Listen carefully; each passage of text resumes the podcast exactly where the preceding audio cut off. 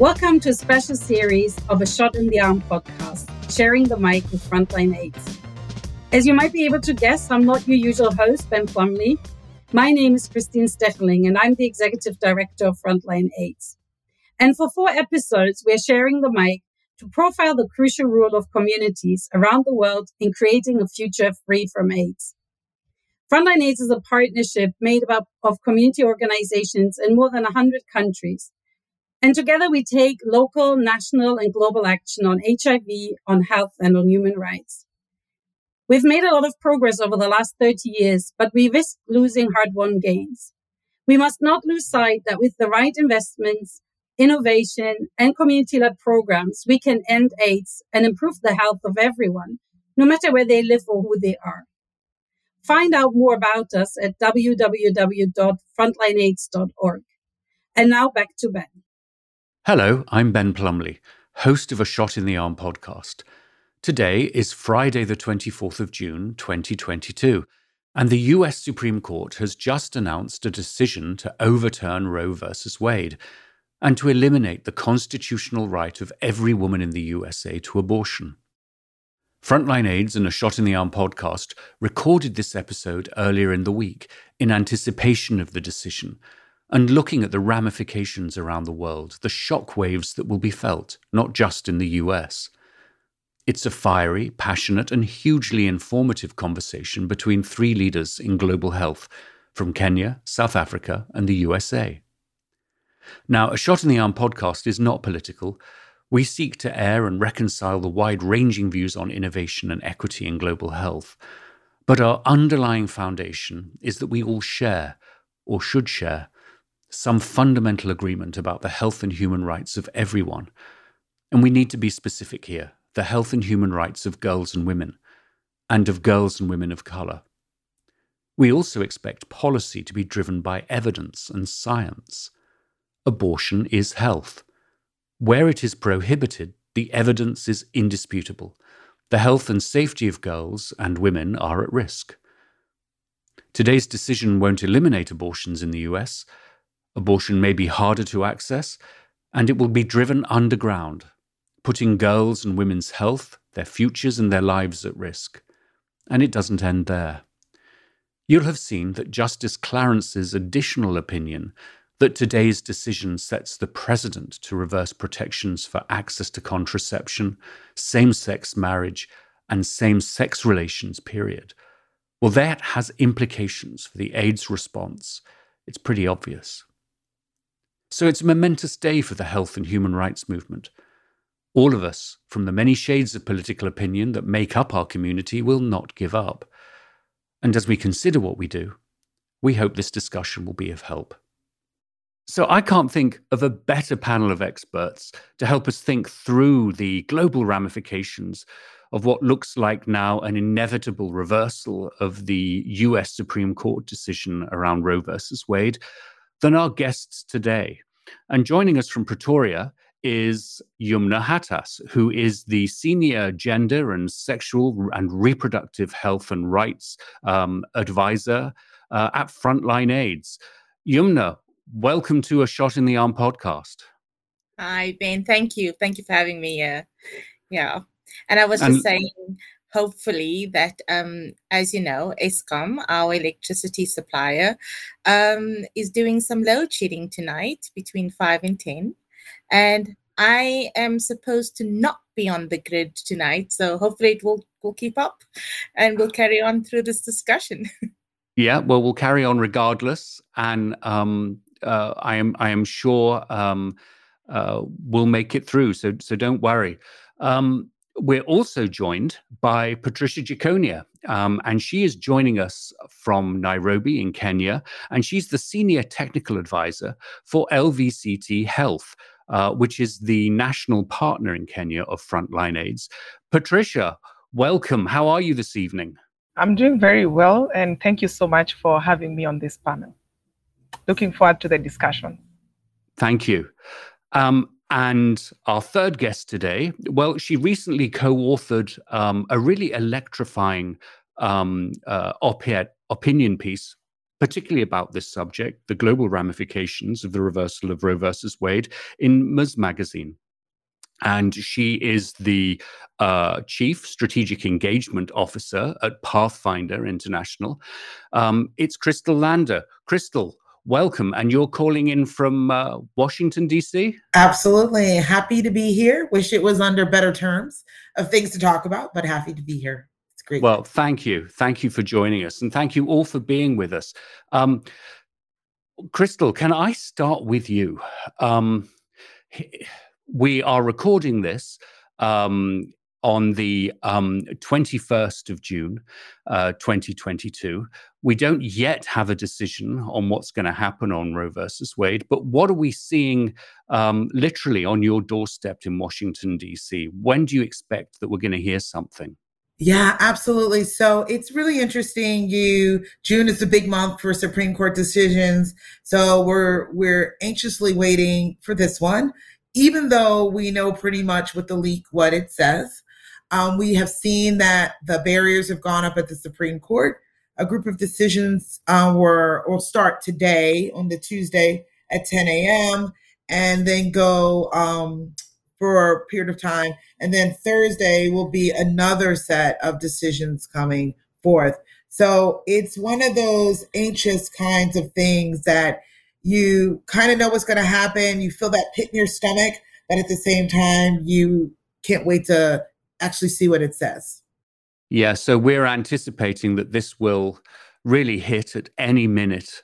Um, Yumnah, can I come to you briefly? Um, you've followed uh, the influence of the United States in global policy around sexual and reproductive health. Um, are you prepared for this moment? Um, uh, how worried are you? Well, I think I mean it's it's it's a big concern for anybody working in global health, um, and we know what happened the last time with the global gag rule. Um, so we have to look and prepare for it. Um, and I think for us, some of the ramifications is, you know, we work at Frontline AIDS in a partnership. So again, being there for our partners and being able to work through the situation you know on a case by case situation because that's that's the reality of it. The ramifications are, can be big but it's about working with our partners and making sure that we are there to support them through this process yeah.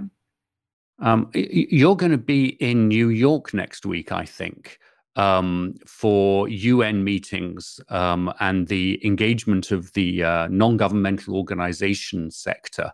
Um, and they have this strange acronym called ECOSOC. Is this likely to, um, to, to, to, play a big part of those discussions? Well, I'd hope it is because, you know, um, the discussions that's going to be happening at the ECOSOC meeting is all about, you know, building back better from COVID. Um, so we know what COVID did, um, you know, undoing all the gains that we've made, especially in terms of, you know, gender-based violence, etc. Um, and the big thing is that, you know, to be able to attain all the goals, gender equality and um, undergirds the success of all the goals being reached. And so this is definitely a big issue. And, and I'm hoping to see that this comes up in the discussions. Um, if anything, I might just decide to poke that discussion. I'm going to be there. And for Frontline AIDS, it's a big thing for us because HIV is, is like, you know, in the center of all of this, of the ramifications. And so and that's our our goal is to end HIV, the incidence of of HIV. So yeah, I mean, for me, I would like to see this come up at the ECOSOC discussions, and I'd like to see what people people's thoughts are around this. Um, Patriciah, perhaps I could come to you uh, in Nairobi. Are you following this closely? Um, what's keeping you up at night about this potential decision or likely decision? Right. Thank you very much. Um, so I, I want to say, like in Kenya, uh, there are definitely several organizations and uh, advocates who are following this very closely uh, because we are definitely likely to see um, a lot of shifts uh, in our sexual and reproductive health uh, and rights uh, programming. Um, in, in Kenya, the voices of the pro life kind of groups are very, very, very high, and uh, they influence a lot of the policies in the country. So the decision um, that will be made will have uh, a direct impact and influence on what goes on um, in terms of you know increasing access when we're talking about quality when we talk about programming for adolescent girls and young women. Yeah. So yeah i mean it clearly has uh, shock waves uh, already going around the world. Um, crystal could you perhaps help us unpack a little bit what what is what is likely to happen. Um, the the let's say the decision comes through exactly has been as has been leaked. What will that mean for a uh, a woman in california or a woman in alabama? Yeah. Um so i mean i love that my colleague just said you know the shockwaves um one as you know a us citizen it is um sad uh, disappointing frustrating um, I love when my government is leading and out front on issues that are important that are part of our values. And women's health, That, because this is what this is. This is about women controlling their bodies and their health um, being a public discussion that, frankly, is only really focusing on her control.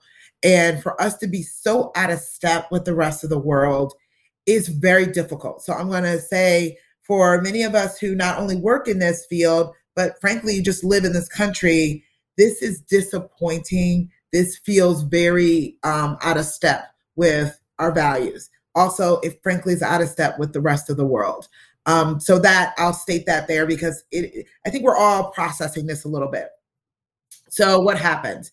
We know for since Roe basically was was passed that um, the anti-abortion groups, anti-choice organizations have gone strategically after this choice. They've gone state by state, making it more and more difficult with challenges, legal challenges, making it more and more difficult.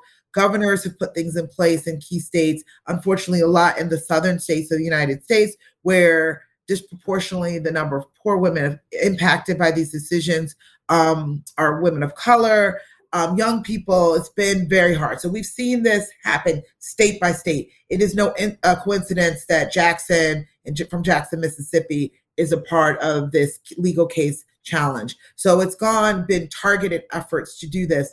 And I will say, not only just safe abortion, but contraception also. So make no mistake, they go hand in hand. So we've seen this come over and over again. But many states have done put forth good efforts and really have codified access to safe abortion in their states. So you've had say, states say, you know what, I see this coming. We want to put a marker in the ground and protect it legally uh, as a legislation to protect. We also see states getting moved, like uh, Michigan, who's putting forth and gathering signatures to put things on the ballot for ballot measures um, and for elections this fall. So you see states that are really trying to um, push back on these efforts, really protect women and youth on these efforts. Unfortunately, this goes into a state by state efforts. And for those who live outside of the US who are listening here, state by state efforts um, is how slavery continued in the United States. For many people of color, it is a scary or vulnerable populations or minority groups from any part. State by state issues makes it uh, cross state lines, you no longer have these rights. And that is not something we see as viable nor see as fair. That is not, we are, we are members of the United States of America, citizens, not a state by state issue. So while we support effort state to solidify and guarantee certain rights, it is very disconcerting that you women, particularly poor women, uh, will have to figure out ways to get across state lines to have access to basic health care.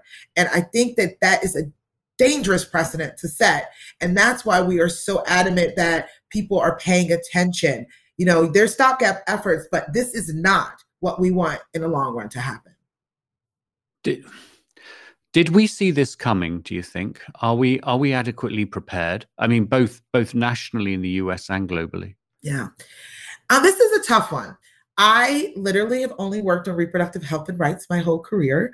Um, I actually went to school for it. This is what I did. I volunteered on it. So for me, this was not a surprise. This has been happening over and over again. My first job was working um, at a Planned Parenthood clinic in Houston, Texas, where we were seeing um, women who, you know, immigrant women who were working every day, paying their taxes, who were not achieving access to basic health care in their own backyard because they did not know it existed. They were not sure about the cost, um, and they were scared.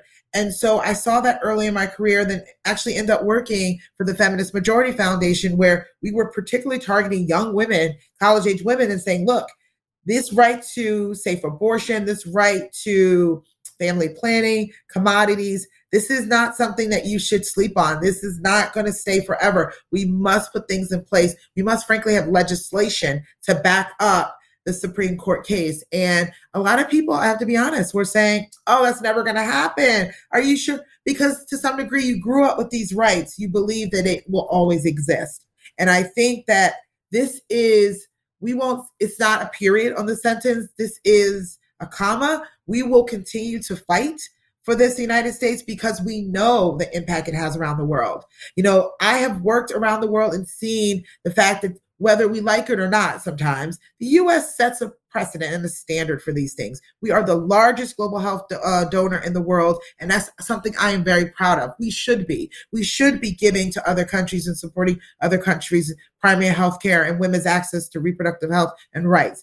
But what when we are out of step with the direction of the rest of the world with progressive healthcare, it is embarrassing to be honest. And I know that it will impact, and it won't be something maybe really public, but it'll be the Ministry of Health saying, well, the US isn't doing it. Why are we doing it here?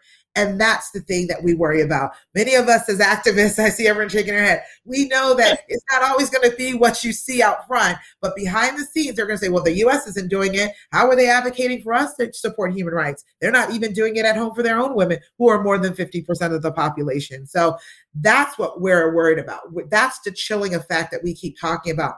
The Trump administration did that as president, and we saw the whole switching of, you know, global gag rule was mentioned, that back and forth, you know, it's not a light switch. People do not change overnight. So that means all the people in between, all the women and youth and adolescents who are going in for HIV care or going in for testing, you know, pregnant women going in for maternal health care, all of a sudden they go in and they say, well, we don't think this is legal. And you're saying, but it is legal now. They'll say, well, we'll see. So all those people who are in between, these are real people and real lives. And so we see that every day. And and um that's why the continuity is so important. That's, you know, I know we'll get to some of the things we can do, but that's why I think we're also passionate about this. I, I could see Yumnah, you nodding your head vigorously. I mean, as you've you, you've worked in this for a number of years, the the chilling effect of changes in U.S. policy on on country programs. What has Frontline AIDS seen? Well, I mean, I think first of all, I think it's exactly you know what Crystal's been saying. It's you know how how Roe versus Wade overturning the overturning of Roe versus Wade is going to undermine the U.S. work that's being done. I mean, the Dreams Project, the PEPFAR, for example, you know, pushing for adolescents to gain access to family uh, family planning, contraception, understanding their sexuality, and uh, you know, uh, trying to attain it in a certain time period. You're not going to do that if you're going to if you're going to overturn Roe versus Wade. So there, I mean, that's uh, that's going to be a, a, big embarrassment for you, but also from a point of accountability, you know, it, it really is a big thing. Um, but for me, the, the big concern is that you know, um, besides you know the politics behind it because the politics has a big influence. And yes like you said crystal um you know governments are going to say well you know what? They're not doing it so why should we do it? You know and in any case if they're doing it this way why can't we also do it this way and actually take the same route? But the problem for me is you know that it's not going to stop abortions. It's just that abortions are going to go underground and when we were in a good position we were able to manage you know proper health care you know abortion is health care and looking at it from that perspective and being able to maintain the you know life threatening situations you know hemorrhaging etc you can go into all the technical aspects of it. As a clinician i can do that. But the point i'm making here you know as a midwife it gives me like ugh, it makes me feel like really scared because now it's going to go underground and we cannot manage what happens underground and it's going to become life threatening and we're going to be seeing an increase in maternal health and um, health uh, death rates. And so that's the scary part about it. We're not we're not getting rid of it. It's just it's just going to be more hidden and we're going to have a bigger problem to deal with. Um, you know and whereas before we could actually manage it.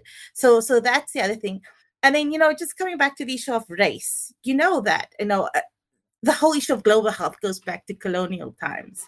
Um and yeah so the way it is is implemented you know, we are trying to move against that. You know, we've got decolonization movements coming out, we've got anti racism movements, which is a good thing and it's needed and it's pushing development in a different direction, in a direction that we needed to go to.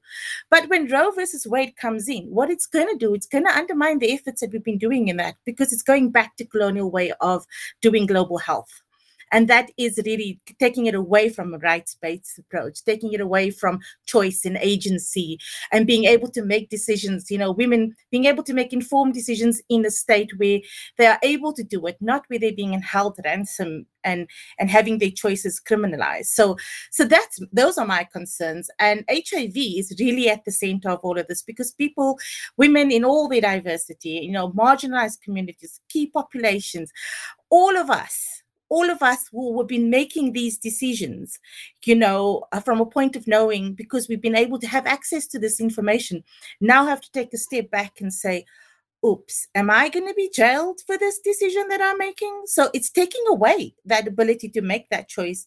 Um, and it's really cutting off at the knees. So we really need to look at this and the impact it's going to have on our key populations, on the well being of people living with HIV, and, you know, just women in all their diversity. Yeah that's those are just my, some of my thoughts. Patriciah, picking up on what on what Yumnah said, um, and and indeed Crystal, um, the impact this will have on on other governments. Have you seen um, in the in Kenya, in in and in countries across Eastern Africa, um, this kind of effect? Perhaps not the the direct change in policy, but the impact of well, if our major funder is going this route, why should we take another route? Absolutely. Um, so I, w- I would just like to start by saying that uh, you know the U.S. is is a pace setter. They're a global leader. A lot of the things that are said, declared, signed at the level of the U.S. directly impacts on what we do in other parts of the world and in Eastern Africa and in Kenya, to be very specific. Um, and when I think about the Roe versus Wade um, uh, ruling, I am also thinking about the issues on contraceptives. And uh, we were just recently having a discussion after doing some field uh, some field visit work, and uh, we had the story of this girl who went to a facility to ask for a contraceptive. She's under 18 and she was denied uh, a contraceptive. Then she became pregnant. She went to procure a backstreet abortion uh, because in Kenya it's illegal unless under certain conditions that have been defined in the constitution. So she ended up bleeding to death. So the very basic things are this is a girl who knows her risks and she's made a decision that I want a contraceptive because I do not want to become pregnant but the policies, the practices were a barrier. The one thing she did not want to go through, she now had to go through and make even a far much worse decision. We are now talking about a life that has been lost. And so for me, in in in in um in these discussions, uh, and and uh, as the previous uh, speakers have said, it opens up, you know, a can of worms. It has a huge ripple effect on a number of things. Just um, recently, uh, PEPFAR uh, declared that they were not they are not going to uh, fund the dapivirine vaginal ring post the studies, and the studies would be running probably the next one to two years. So post the two years, there is no guarantee that the dapivirine vaginal ring will be available for women who have decided and are thinking that the ring will actually work for them to prevent HIV. What we have seen now in our countries is that the discussion on the dapivirine ring is so difficult. Everybody now is beginning to, to, to question, you know, the, the approval of our own uh, pharmacy and poisons board. Uh, they're wondering why uh, this product has been approved in the country but we are at a level where we want to do some real real world um, delivery of the dapivirine ring and provide more evidence on the questions that people have. How will women use it? Who are these women who actually want it? How can we make it available? So for me, um, this kind of rulings, they compromise also on choice, and choice is a fundamental human right. If I want to choose a particular product to prevent HIV, to prevent pregnancy, I should be allowed as a woman to be able to make such decisions. And the decision around this shouldn't be in the hands of someone else who's not experiencing what I'm experiencing, who doesn't understand my my real life lived experiences every single day and now those decisions for me seem to lie in the hands of people who do not understand the dynamics the risks the many things um, that women have to have to deal with. So it's it's really to make conversations on on sexual and reproductive health and rights very difficult. Now we are already being told who told you that an under 18 has a right? They don't have rights to say yes, they don't have rights to say no. I argued one time if my 10 year old, when I was taking her for the HPV vaccine, I had to discuss it with her and ask her, Mama, are you okay with this? This is what it means for you. I wanted to involve her to say yes to it willingly. And when she did it, I took her. When I shared that somewhere, somebody asked me, So what does that mean? So do you mean also your daughter can now say yes to sex? I said, no. I have taught her, and I expect that she is able at her age right now, she's going to say no to sex because that's the conversation we are having. So it's really going to be very disempowering. The sense of agency is going to go down because women will feel very helpless. They will feel they cannot access what will add to their quality of life. Oh, thanks, Patriciah. And I, I that that linkage um, with the availability of the dapivirine microbicide ring, uh, that that that is a linkage I'd not thought of, and totally clear. Um, Yumnah, I, I I wonder if it might be helpful at this point just to explain to our listeners and viewers just what the impact is going to be on restrictions for girls and women accessing sexual and reproductive health services in the context of delivering HIV programs and and just what that effect will it, it will have on countries and communities. And I, and I guess I asked that question because of course the US remains the single largest donor um, in the global fight against AIDS both to the global fund but also through PEPFAR. And I think you're on mute, mute Yumnah sorry about that. Um, yeah so for me the, the, the the conversation is around the dreams project and the promises it's made for adolescent and young girls around sexuality. And i mean the dreams project is is worldwide. Everybody's excited about it. It's excited about the aims that they want to make. Um, now let me um, just interrupt you um yumnah. Tell us what the dreams project is. Um, yeah, eh, gosh, the acronym is a bit too much for me. I can't remember the acronym. We're just so used to using the word dreams, but it's it's PEPFAR's um, way of saying that they acknowledge adolescent and young girls and the fact that they they they have issues around sexuality, they have rights around sexuality. They need to know about who they are as individuals, as sexual beings, and so it was a very big move, I think, for for the US to go this way, but it was a good move, and so um, it's bringing adolescents and young girls into the project, into the into the discussion, and allowing them to understand that they can have contraception, that they have right over their body autonomy and they have agency. And so this project is very good in that we are pushing um, comprehensive sexuality education through that way, and we are educating and providing informed decisions. And therefore, adolescents and young girls can make informed decisions, especially those that have that are infected with HIV and AIDS. And so when you are making a promise like that you know it's a big promise to make and and when you go and say um, roe versus wade um, and you overturn that you're actually turning that upside down and you're undermining the the goals and the aims um, of that particular project and the timeline that it that it that it um, allows. So, in other words, anybody who wants to now access um, abortions, which is part of care for anybody, and it's especially people that have HIV and AIDS, then you are saying that can't happen. So it's it's at at a, at a, at a service level um you're going to a facility um and it's like Patriciah says and that's not allowed um and and and even the the particular service has to be linked to someone who gets US funding, it's even worse. So it's it's just throwing the you know throwing the Dreams project under the bus literally and saying we're just going to sabotage what you're currently doing. Um, and you'll have to rethink about how you want to do this you know adolescent and girls will have to find another way of of of, of you know asserting themselves and getting agency.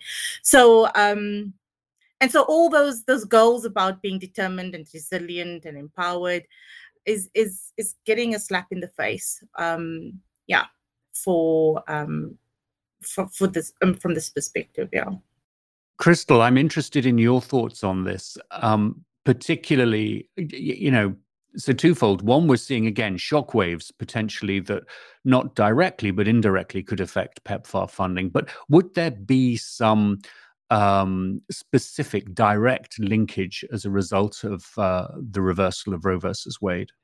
Yeah, and, and the Dreams Project is an amazing project, and um, it targets that vulnerable population. It's not to say that boys are not vulnerable in many settings, but the reality is we know girls are particularly vulnerable. Um, they are the ones who will um, um, were sexually assaulted.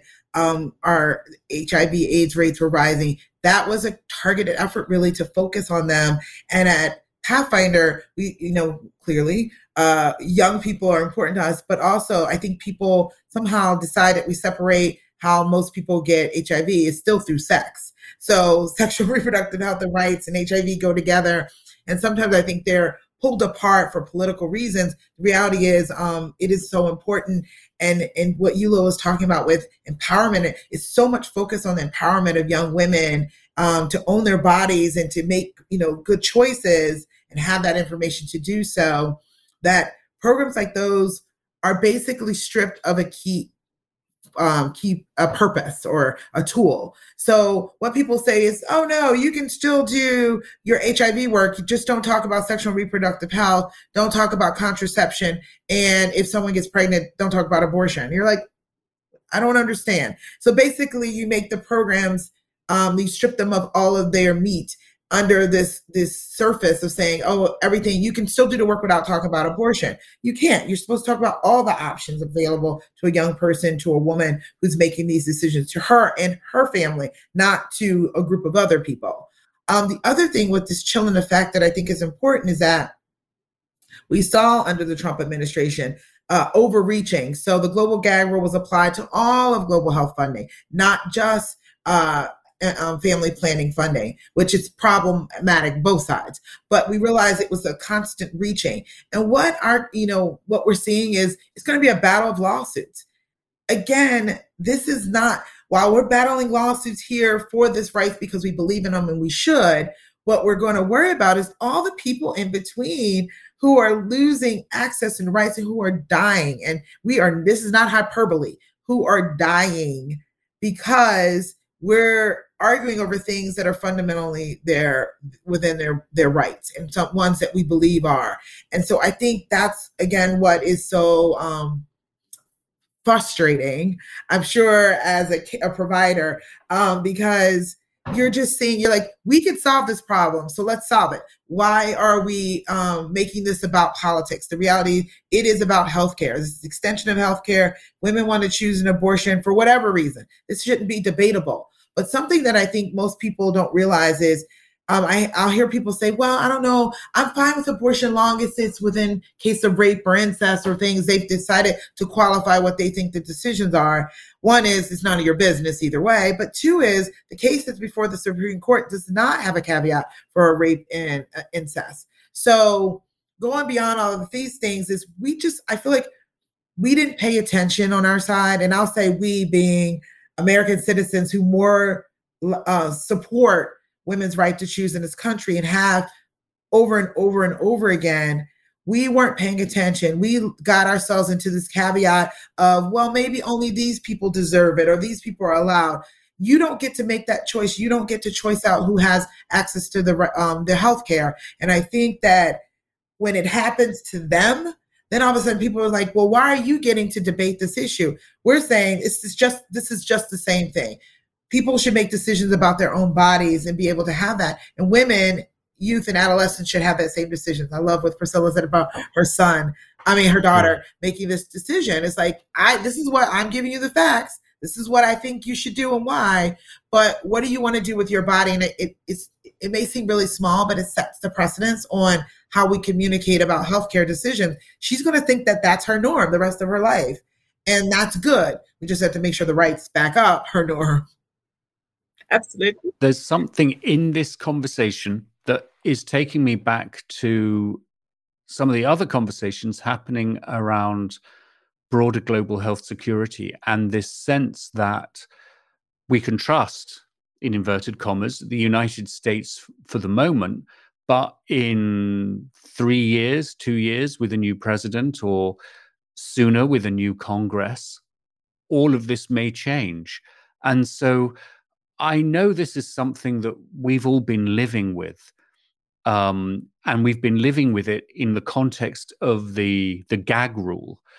It might be worth just sort of spending a couple of moments understanding a bit about what that reality was like. And, and, and again, Crystal, maybe I could start with you to give us a, a quick description of what the gag rule is has been and hopefully will not be again. Yeah. So essentially, um, it started under then President Ronald Reagan. It was called Mexico City policy because that's where it was announced. But basically says that um, international NGOs with any funding from U.S. government cannot um, educate on abortion, cannot perform abortions, which they haven't been able to do anyway, but also cannot lobby for to change abortion laws in their countries. And the reason why this was um, is called a global gag rule and cannot be applied to U.S. based NGOs is because it would be a violation of freedom of speech. So it's applied to international NGOs who receive U.S. funding. But even if this applies even if the country has laws on it that says abortion is legal. So you could be in a country where abortion is legal. If you get U.S. funds, you cannot use it for any of those things we talked about uh, you can so you can lobby against abortion, but you can't lobby for abortion policies or uh, any of those things. The where it becomes really convoluted is because you have to keep the money separated, you have to keep the documentation separated, and for many of the places where this is impacted, are organizations that don't have, you know, CPA level accounting to keep all of these things, you know, coordinated. They are about delivering services and educating. So what it ends up happening is people saying, we just won't do it. We'll just won't do anything related to this. And again, in countries where it's legal, they cannot even do it with their own separate money.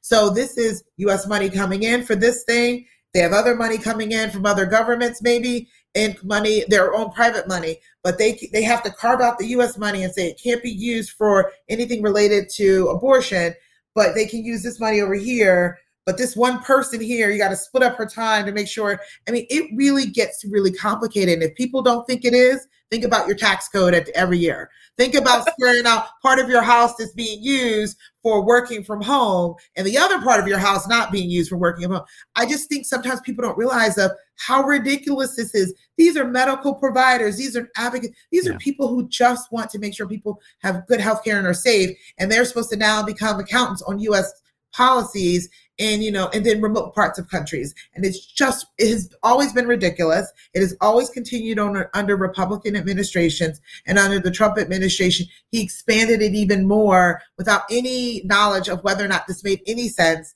Um, and it's an overkill on policies that already exist that separates u.s funding for abortion which are being used for abortions in countries. So, Yumnah, I know this is a really big deal for Frontline AIDS, and you know to the extent that that Frontline would not work uh, and um, and not seek U.S. support if the gag rule was in effect.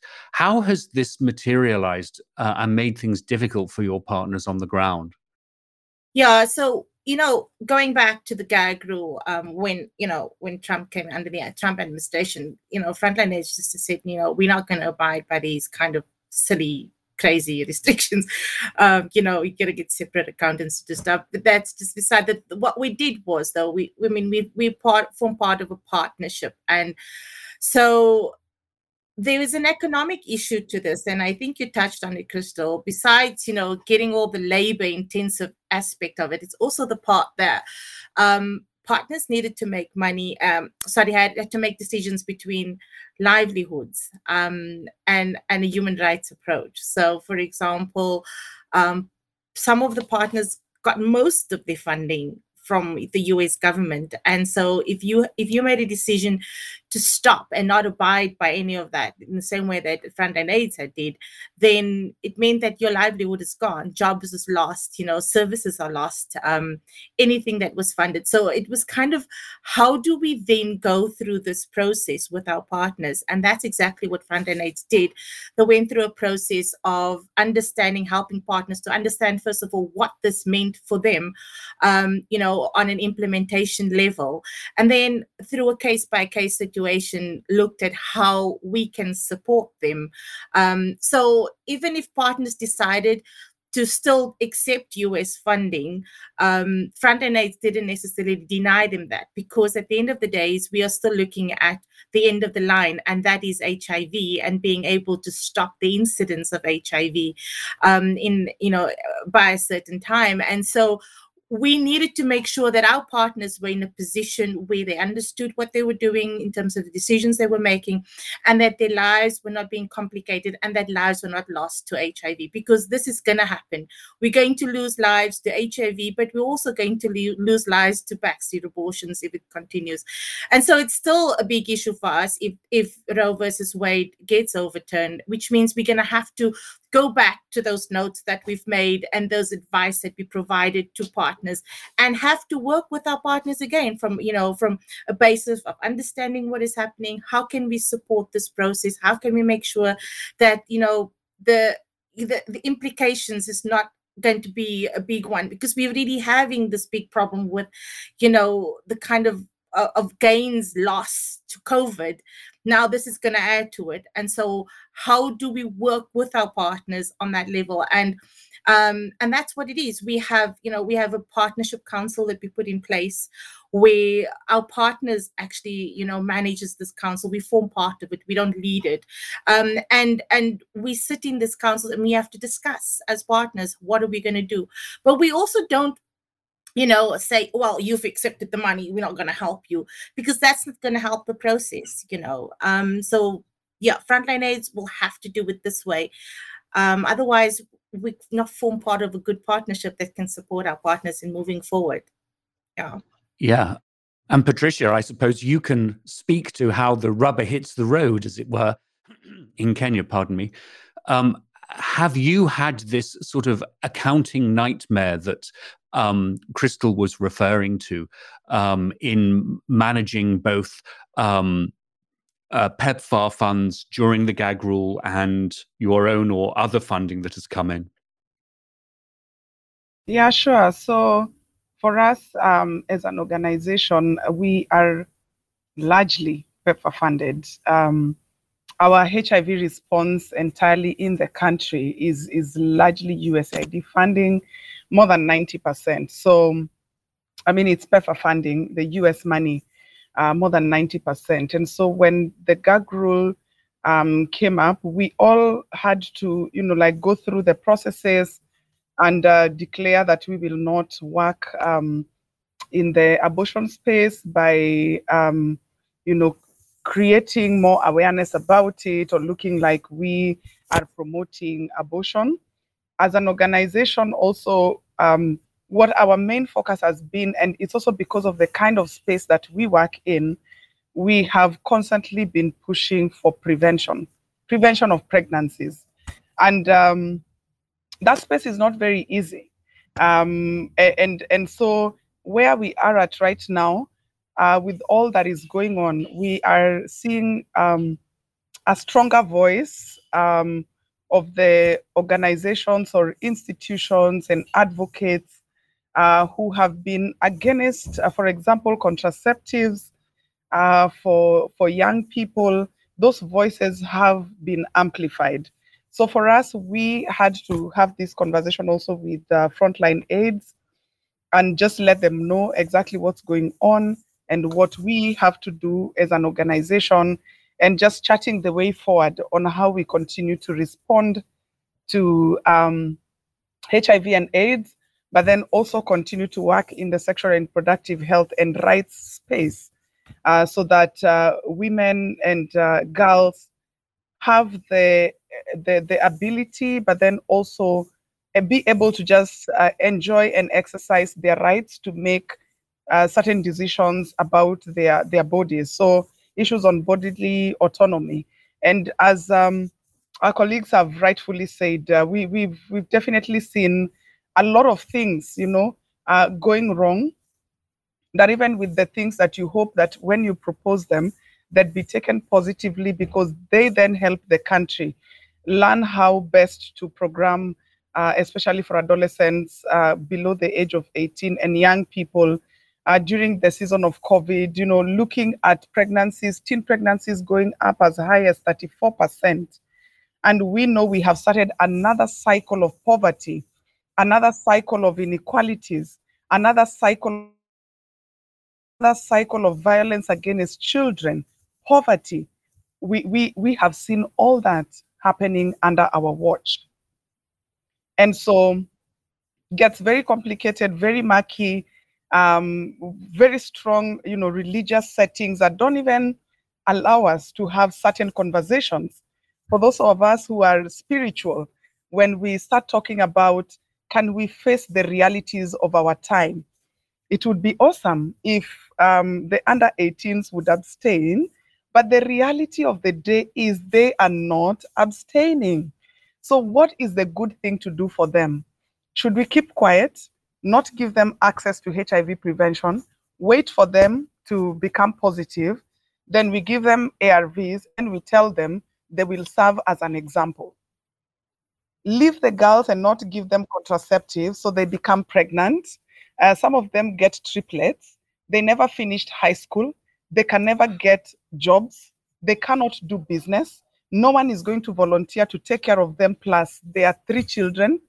Another cycle of poverty, suffering that is happening under our watch, and it is within our power to change some of these dynamics. And so, you know, the, the stories we, we get to hear and handle, you get your triplets. And then before you realize again, you you are in another relationship because the first boyfriend dumped you. Before you realize you're pregnant again, unable to feed three children, unable to feed yourself, you're pregnant again. We've seen this plight happening. But every time we want to hide, hide under religion, hide under values, and begin saying that our teachers, our parents should be teaching children values. For me, there's more to it. It's not just about values. Values are there, and, and people hold on to certain values, but then give access. Give access. Face the realities look into the future because sometimes I think we focus so much on what is happening in the present and we forget that there is a future and all these people we will one day meet in that future have high crime rates because the rates of unemployment are very high. You know all the, the good indicators we wanted to see of young people completing schools getting stable livelihoods will be dreams in the pipeline that will never ever be realized. And so good quality, you know, quality health, good quality of life are things that we sound like they're unachievable at the moment because of decisions that are being made by people who have the power to change. Wow, I'm I'm I'm really lost for words. Not a good thing for a podcast host, it must be said. But Patriciah, I, I I, I really am, and and I guess this speaks to you know two things that are emerging from this conversation. The first is that this is you know this will be a landmark decision, but it's it's not the beginning of the story and it's not the end of the story. Um, and the second thing is around how um, you know how we engage faith-based communities in a conversation that um, and and then decisions that really respect um, the rights, the life of people who are with us now. Um, but on the first point, the question of um, this is this is not the end of the matter. Um, you know that horrible phrase, the slippery slope, comes to mind. Um, Patriciah, you've already said that this is not just about abortion. This will be contraception. This will be all sorts of things uh, relating to the agency of of young girls, particularly, but also young young men, young teenage men, uh, teenage boys. But I think it would be really interesting to get um, uh, Crystal your take and, and Yumnah your take as well on what this means for other aspects of the rights based approach to HIV. So, what is this going to mean for um, other marginalized communities? Uh, men who have sex with men, transgender men and women, um, and and some of the uh, writing around this decision is that oh no no no no no it's it's it's ring fenced it's absolutely focused on this particular issue. But that isn't the case is it? No, and and I think it's bait and switch thing again. Oh, don't worry about it. It's only going to apply to this. It's like one, it shouldn't apply to that at all. But we know that all of these issues under privacy, it is like you said about uh, who you, your sexual orientation. It's also about who you love as far as marriage and. I think people are really getting that interracial marriage is not guaranteed uh, it is the same kind of idea underneath that uh, you know loving case was built. I think that people are paying closer attention, more concern, which I think may help to change the narrative this time and gives me the hope that more and more communities are coming together. I remember walk, uh, working on the March for Women's Lives in 2004 and reaching out to uh, unnamed um, uh, organization for that focused on um, LGBT rights, and them saying, "Well, sexual reproductive health isn't our issue," and now they, you know, years later, they're on the front lines of support. The reality is, I think people think it's, you know, oh, that that only affects those people, that affects those people. The reality is, it affects all of us. It all falls under human rights, and if someone does not think you have the right to make decisions about your body, we fundamentally don't believe that we're really equal we don't see these laws applying to, and everyone jokes about it, but it's not applied to anything affecting men's bodies. It only seems to affect women's bodies and young people's bodies. There is a conscious effort here going on to control that if people are not paying attention, it will get worse. And so that is what we have businesses now who are saying, wait a second, you know, women should be able to decide whether or not they want to use birth control or not. Is that what we're really talking about? And we're telling you, yes that is what we're talking about. We have states who have already put things in place that when Roe is overturned, and it's illegal now in some cases, that they'll make it that medical abortion pills that will help abortions medically will, will not are not able to be um, mailed to those states. This is a control mechanism. This is all about control, and people are not paying attention or don't think it'll happen. It will only get worse if we stand by. And it again, it won't just happen in the US, it'll happen around the world and it will keep, you know, moving things in the wrong direction versus, you know, in the right direction where we have seen the trends go. Yumnah, your your thoughts and and particularly something you said at the start of this uh, podcast that is resonating now with me around, you know, the white elephant in the room. That this is the question of control is inextricably bound up with the the issue of race yeah i i think for me you know the whole issue of um, human rights and uh, and patriarchy um, is a big thing for me um, global health in started in colonial times and it was inextricably linked to patriarchy and um, i mean if you would just were to think of an example of a black if i was to take south africa for example we have what is called domestic workers. It's it's black women usually young black women coming to work in a white person's house and now it's beyond just working in white people's houses. Um, and getting raped and then having this challenge generally being raped by her her employer. Um, and this child then gets reared by grandmother um, so the mother has no relationship with that. And normally in a poverty stricken space. Um, and it's I mean, this it's just outlining levels of intersectionality, and um, and just how race and um, you know undergirds um, the whole issue um, and, and I just you know fuels discrimination. But this whole issue of choice and being able to make decisions where laws are put in place to take that away from people um, and and it's nothing different from what this is. It's taking away choice taking away the ability to make decisions um, and and for me this this the bigger picture is case law is that if you are able to overturn this and using it from a case law perspective what else are you going to overturn? Um, where else are you going to take this to? Um, because i mean if, if a woman's life is is considered not important we'll just make a decision for her you know anytime. So who else are you going to make decisions for?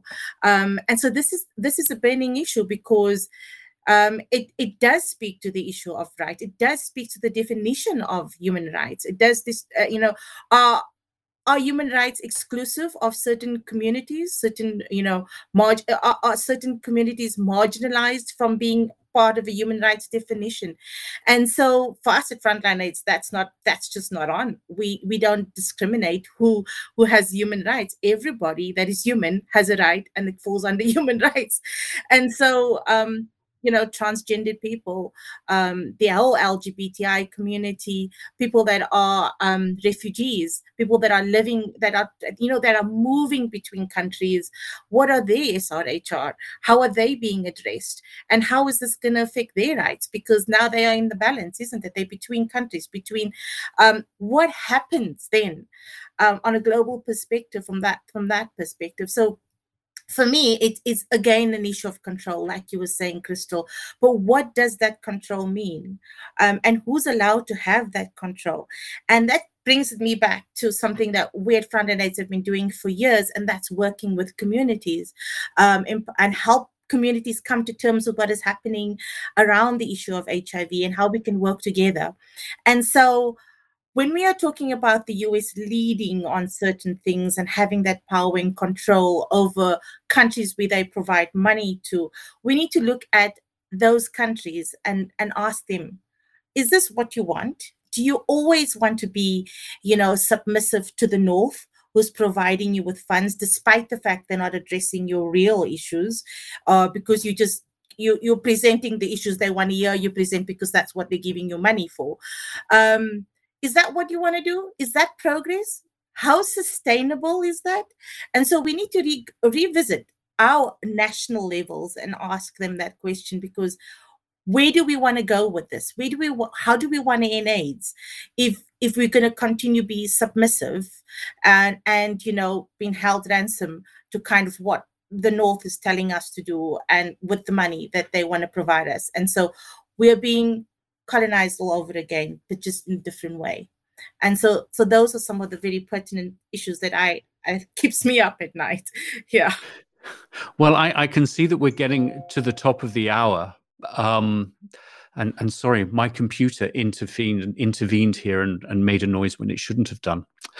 Uh, but we're getting to the top of the hour, and you know, it, you are three incredible uh, passionate, articulate, and inspiring leaders. Let me ask you, where do we go from here?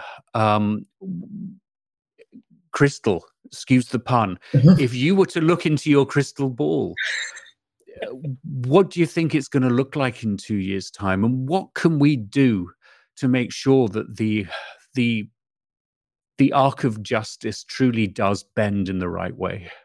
Um, well, I'm going to put out there, you know, what you're speaking into existence is um, we're going to have a Congress that supports full access to protect women's right to choose in legislation so that we don't have to do this ping pong. And we'll have a president who will continue to support um, reproductive health care and rights for all people. And so we just stopped this. We set the precedent that this is unacceptable. We're better than this. And we continue to advocate uh, to countries around the world to do better and be better. And as Eula said, you know, this, um, I recently was at the World Health Assembly, and it was one of the first times that I've seen so many countries, um, low and middle income countries, sit, sitting together and talking about that they were not going to wait for donor countries to prioritize their priorities. And I felt like it was said before, it was like, yeah, but this time people seem to mean it. COVID was a huge equalizer for people to say, all of a sudden, donor nations turned around and said, I'm going to take care of my stuff and I'll see you later. And I think this is the kind of issue where we hope countries will say, we're not actually going to take you, United States. We think this is ridiculous. This is moving the wrong direction we are going to move what's right for us, which is protecting our young people, protecting women, um, their full uh, rights in our country. We're going to put some things into legislation so we don't have to have these things happen in our country. Learn from us is what I'll say. So I'm putting it out there. This is going to be better in two years. People are going to learn. We're going to do better, and other countries will see our mistakes and do better with them. Yumnah, what does this mean for Frontline AIDS? Where does uh, where do all of your passion and your um, uh, enthusiasm, enthusiasm and drive take us next? So first of all, we're not threatened. I think that's the big message going out there. We're not threatened. We believe in the power of communities. We believe that if communities are supported and they can work together, we can make a difference despite what the donor is and who the donor is and bringing us what. So, so that's the first thing. I think we are very determined to end AIDS. We don't want to see the incidents. We, we we're happy with prevalence for now, but even that we would want to, you know, try and get to a point where it's very stable and controllable. But most importantly, we have a very, very, very, very very big uh, you know journey ahead of us. And we shouldn't stop. Don't stop. Just keep pushing the advocacy. Keep pushing for you know what is right what from a human rights perspective. And one of the key things and i think this is the bedrock to making informed decisions. And i sometimes think the people that are making these real rotten decisions is because they never had any CSE in their life. Um, I think what's important here is that you know comprehensive sexuality education is something that we've just come out of a global symposium of, and there it's demonstrated the kind of decisions that people are making based on misinformation and based on accurate information. And clearly, we're going to continue with CSE, and hopefully, out of that, we'll get enough pushback both at a community, country level as well as a global level to say these kind of decisions that's being made for us is just unacceptable and we're not going to have it. And um, hopefully the pushback would be such that that, that you know whoever is pushing us is is is is going to get threatened by that that kind of position. So we're not going to stand down.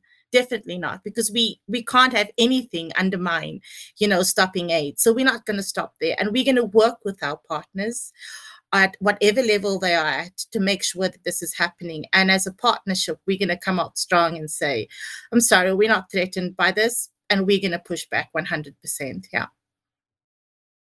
Patriciah, a, a sort of a final word, uh, I think, goes to you. I mean, what what advice would you give us in terms of speaking to uh, speaking truth to power in the corridors of authority um, and what do you need from us, if anything? Um, so um, I think for me, in uh, to be able to adequately respond to this issue is uh, ensuring that we are harnessing the voices of the community, the people with the lived experiences, the people who are directly being impacted by these kind of decisions, and putting the stories out there. Number two is um, something that has already been said is that human rights are human rights. Whatever it takes to allow people to fully enjoy their rights, then that is what we need to make available. We need to work with our various governments, and uh, this is going to apply in different ways in different countries, uh, taking into considerations the various dynamics in our countries, but also just taking time, you know, to listen and having our governments also listening. And for me, it's it's usually the controversies uh, when it comes to making decisions. So for us, there are things that when they are decided by the US, they are good. When they are decided by the US, they are bad. Uh, so, so for example, when we are talking about um, um, you know issues on uh, early sexual debut amongst young people, we are told that that is a Western agenda. It's it's the people of the West who have made our adolescents have sex. I find it very strange. Um, but when there's a decision that, for example, the dapivirine vaginal ring will not be available, then our governments are like, even us, we don't think we're going to put our money there. Really? consistency. For me, it's about consistency, human rights, allow people to make decisions. Let me tell you, there I don't believe that there is a day when the entire world we will share the same values. I don't think so. And so, because each and every person has their own values, there are things they believe in, there are things they want done, give people the space. There are things that we all know this is wrong, and we all, you know, uh, generally agree to them. And they form part of our laws because we all generally agree to them. But let's really get to understand. And for me, lastly, it's let's face reality. Let's face reality. Hiding under all these many excuses we keep giving is not going to get us anywhere. If we were asked to all give an excuse for why we can't do certain things, we will all write a book for why there are things we cannot do. So let's face reality and let's have realistic solutions to the current problems so that when we meet into the future, we'll be very proud of the decisions that we made today. Thank you. What a, what a great way to to close us out, Patriciah. Thank you. Thank you very, very much.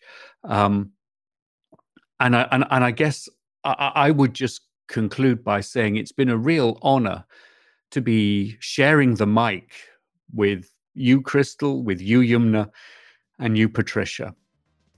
So thank you very, very much for all that you do. And I'm quite sure that we will be staying in close contact because this is only just beginning. So thank you. Thank you.